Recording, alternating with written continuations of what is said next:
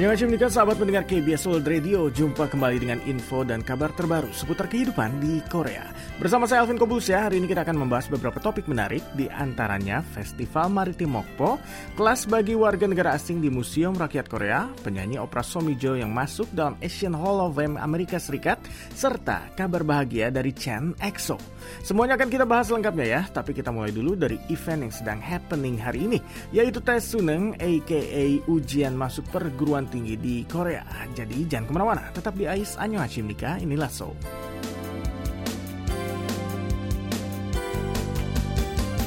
Pendengar, akhirnya kita tiba ya di hari yang paling bikin deg-degan warga se-Korea. Yang sudah familiar dengan budaya Korea pasti tahu dong ya hari apakah itu? Betul sekali pendengar, hari ini lebih tepatnya tadi pagi ya adik-adik Korea kita yang baru di SMA baru saja selesai mengambil ujian kemampuan skolastik ke perguruan tinggi atau disingkat orang sini menyebutnya sebagai tes Suneng. Serupa dengan SNMPTN atau CSAT ya tes skolastik ya. Dan bagi warga Korea, Suneng dianggap sebagai ujian yang paling penting dalam hidup mereka. Saya nggak berlebihan pendengar, karena di negara seperti Korea, di mana keberhasilan seseorang itu dinilai dari pendidikan dan pekerjaannya, Suneng menjadi penentu masa depan.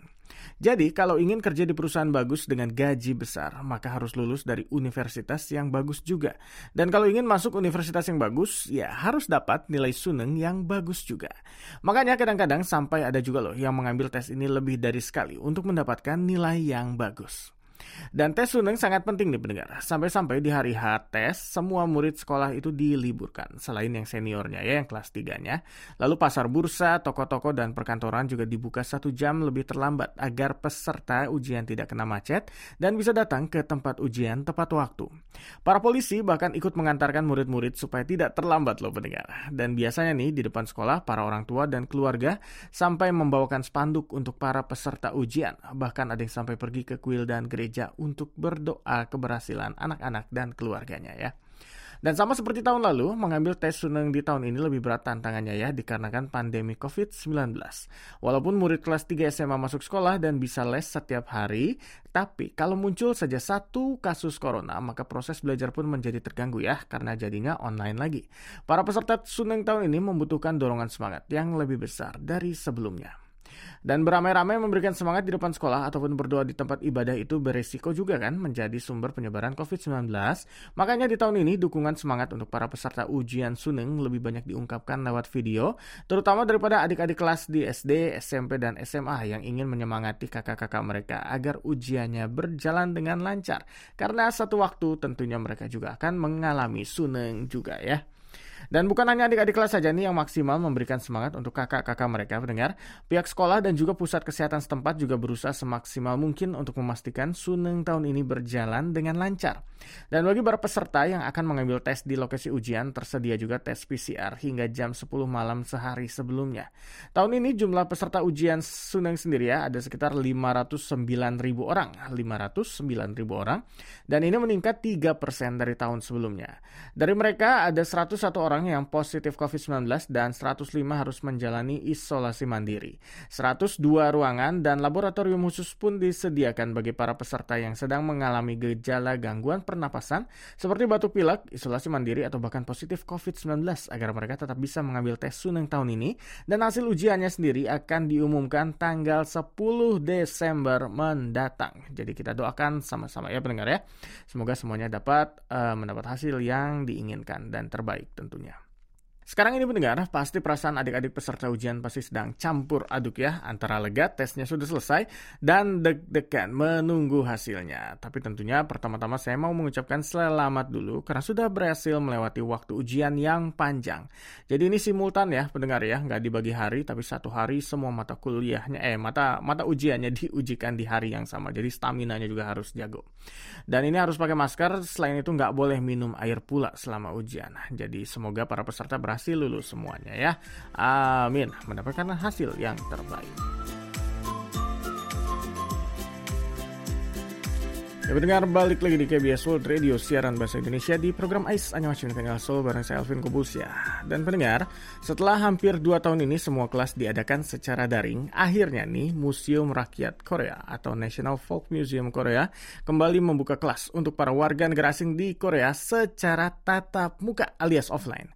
Dan sekedar info ya teman-teman ya, Museum Rakyat Korea itu memang setiap tahunnya menggelar berbagai macam kelas budaya gratis untuk warga asing di Korea. Misalnya, ada kelas membuat kerajinan tangan, kelas memasak hidangan Korea, kelas menari tarian tradisional, dan lain-lain. Dan biasanya nih, para peserta kelas-kelas ini adalah para ekspatriat, pelajar, dan juga para pasangan multikultur alias mixed marriage.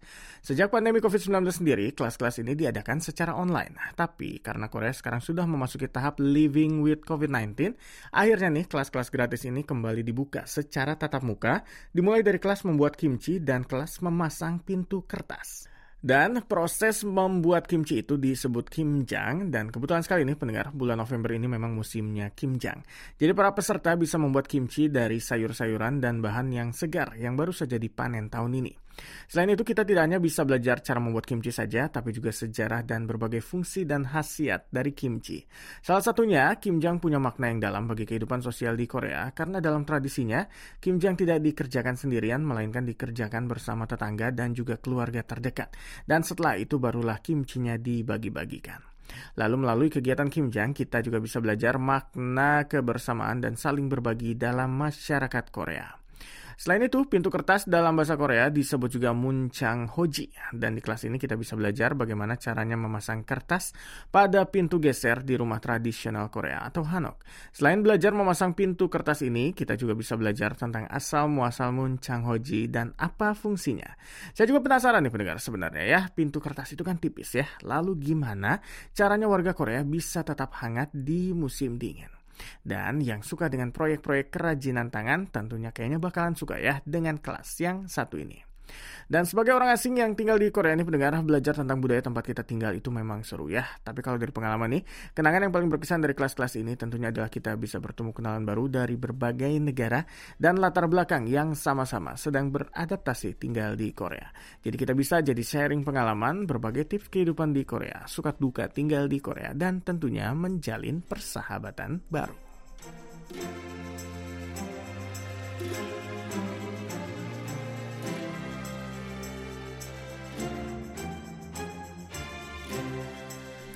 Dan memasuki hidup bersama COVID ya, living with COVID, uh, fase yang sudah kita jalani hampir sebulan ini. Selain kelas dan kursus yang kembali dibuka secara tatap muka, festival-festival budaya di Korea juga satu persatu kembali digelar pendengar. Salah satu festival yang bakal meriah banget tahun ini adalah Festival Maritim di kota pelabuhan Mokpo yang dinamakan Mokpo Marine W Show. Dan Mokpo sendiri adalah kota pelabuhan yang cukup besar dan terkenal di Provinsi Chola Selatan ya, itu ada di selatannya Seoul. Dan pada awalnya festival ini direncanakan untuk digelar di bulan Juli saat liburan musim panas untuk menghidupkan kembali pariwisata kota Mokpo. Tapi sayang sekali harus ditunda karena meningkatnya kasus COVID-19 di Korea secara tiba-tiba ya saat musim panas kemarin. Akhirnya festival ini pun diundur ke bulan November ini setelah fase Living with COVID dimulai. Dan Mokpo Marine W Show dimulai tanggal 5 November kemarin pendengar dengan sangat meriah dengan pesta kembang api di Plaza Perdamaian Dermaga Mokpo. Plaza ini sendiri letaknya tempat di pesisir ujung sungai Yongsan yang bermuara ke Laut Selatan Korea. Dan mungkin teman-teman bisa membayangkan ya pemandangan cantik kembang api di malam hari di atas perairan sungai dan di sampingnya ada lautan pula. Dan pesta kembang api ini juga disusul dengan berbagai atraksi lainnya seperti pertunjukan air mancur, pertunjukan musikal. Dan di sekitar Mokpo juga terdapat banyak banget pulau-pulau kecil dan salah satunya terhubungkan dengan cable car Mokpo yang sudah terkenal ya. Pendengar bisa cari itu cable car-nya di Mokpo. Panjang jalur kabel kar ini lebih dari 3 km dan digantung di atas ketinggian 155 meter. Berarti setinggi gedung puluhan lantai ya. Dari atas kabel kar ini kita juga bisa lebih jelas lagi melihat kecantikan pemandangan kota Mokpo. Dan mulai dari pemandangan kota Mokpo dengan gedung-gedung bergaya retronya, lalu pemandangan sungai Yongsan yang luas, lalu puncak gunung Yudal atau Yudalsan ya, dan juga laut selatan. Oh ya, di kota ini juga ada Museum Sejarah Modern Mokpo yang jadi lokasi syuting drama Hotel de Luna. Jadi pendengar yang suka dengan drama Hotel de Luna harus datang ke Mokpo ya. Dan di seberang lautan Mokpo juga ada Taman Nasional Dadohe Hesang, semacam pulau seribunya Korea. Dan pantesan saja ya, Mokpo memang menjadi salah satu tempat wisata yang populer di Korea. Tapi sayangnya nih masih underrepresented ya, karena masih belum begitu banyak turis asing yang tahu tentang Mokpo. Tapi sekarang pendengar sudah tahu ya setelah saya ceritakan. Dan mungkin teman-teman di Indonesia juga bisa main nanti ke Kota Mokpo ya saat sudah dibuka penerbangannya dari Indonesia ke Korea. Dan di saat situasi pandemi ini sudah lebih reda, seperti yang saya sebutin tadi ya, tanpa festival meriah pun masih banyak sekali charm atau pesona dari Kota Mokpo.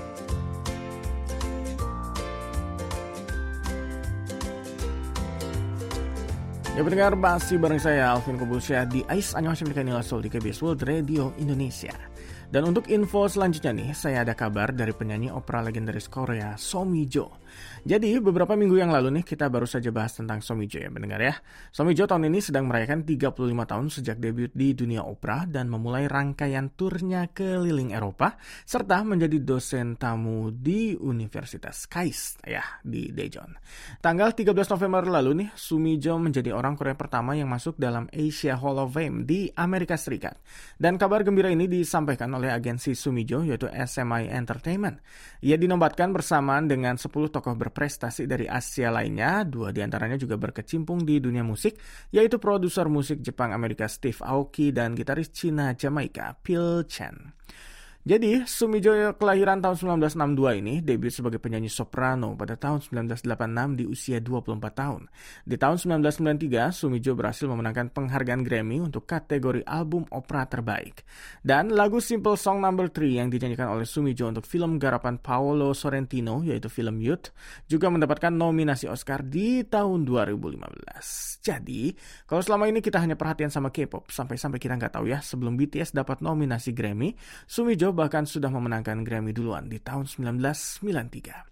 Dan lima dari tujuh member BTS bahkan belum lahir loh di tahun 93 pendengar. Jadi mudah-mudahan mereka BTS segera menyusul ya. Bisa dapat Grammy dan juga masuk di Asian Hall of Fame-nya Amerika Serikat.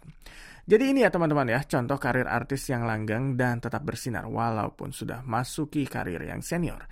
Di tahun ke-35 karirnya, justru Sumijo semakin berjaya karena turnya masih terus berjalan, diangkat menjadi dosen tamu di Universitas bergengsi Korea dan sekarang malah dinobatkan dalam Asian Hall of Fame.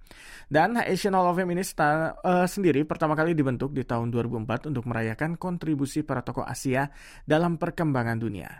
Dan walaupun Asia adalah benua yang sangat luas dan penduduk yang majemuk dan tentu saja paling banyak ya, benua dengan penduduk paling banyak, prestasi warga Asia itu sering kali tidak mendapatkan perhatian sebanyak warga dari benua lainnya, terutama benua Amerika dan Eropa. Dan Asian Hall of Fame ini dibentuk dengan harapan warga Asia dapat meraih kepercayaan diri, mengurangi tindak kekerasan dan prasangka terhadap warga Asia dan juga semakin mempererat hubungan antar sesama negara Asia.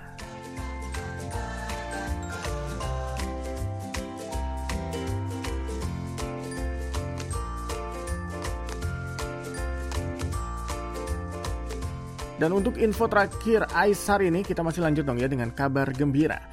Kali ini kabar gembiranya datang dari member EXO yaitu Chen.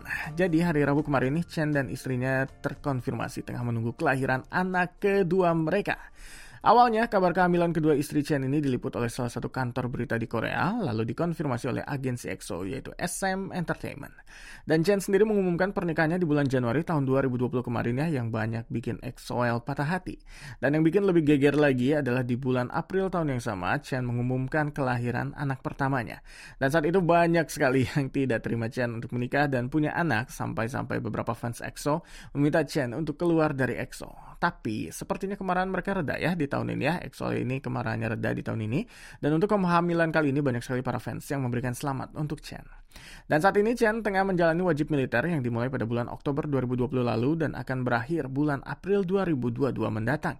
Berarti anak keduanya itu dibuat pas Chen lagi cuti atau libur dari wajib militer ya. Dan tentunya kita kasih semangat ya untuk Chen. Pasti dia kangen banget ya dengan anak dan istrinya. Dan kita juga tentunya kasih semangat untuk istrinya Chen yang harus mengurus anak pertamanya sendirian. Sambil hamil pula anak kedua. Semangat!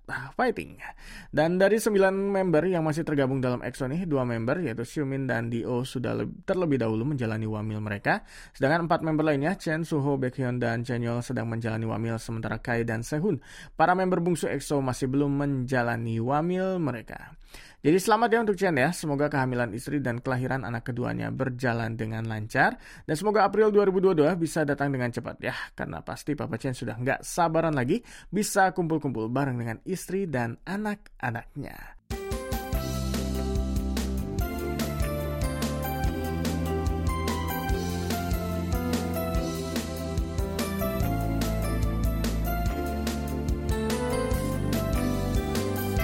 Teman-teman pendengar KBS World Radio, sekian program Aisnya untuk hari ini ya. Sekarang udah waktunya saya Alvin Kubus untuk pamit. Kita jumpa lagi besok ya di segmen magazine minggu ini. Untuk teman-teman yang ingin lebih tahu lebih jauh mengenal tentang seni dan budaya Korea, plus gosip-gosip juga bareng DJ Geba dan DJ B tentang isu paling hot di minggu ini. Saya Alvin Kubus untuk diri. Sampai ketemu lagi pendengar. Neldo Hamkeheyo.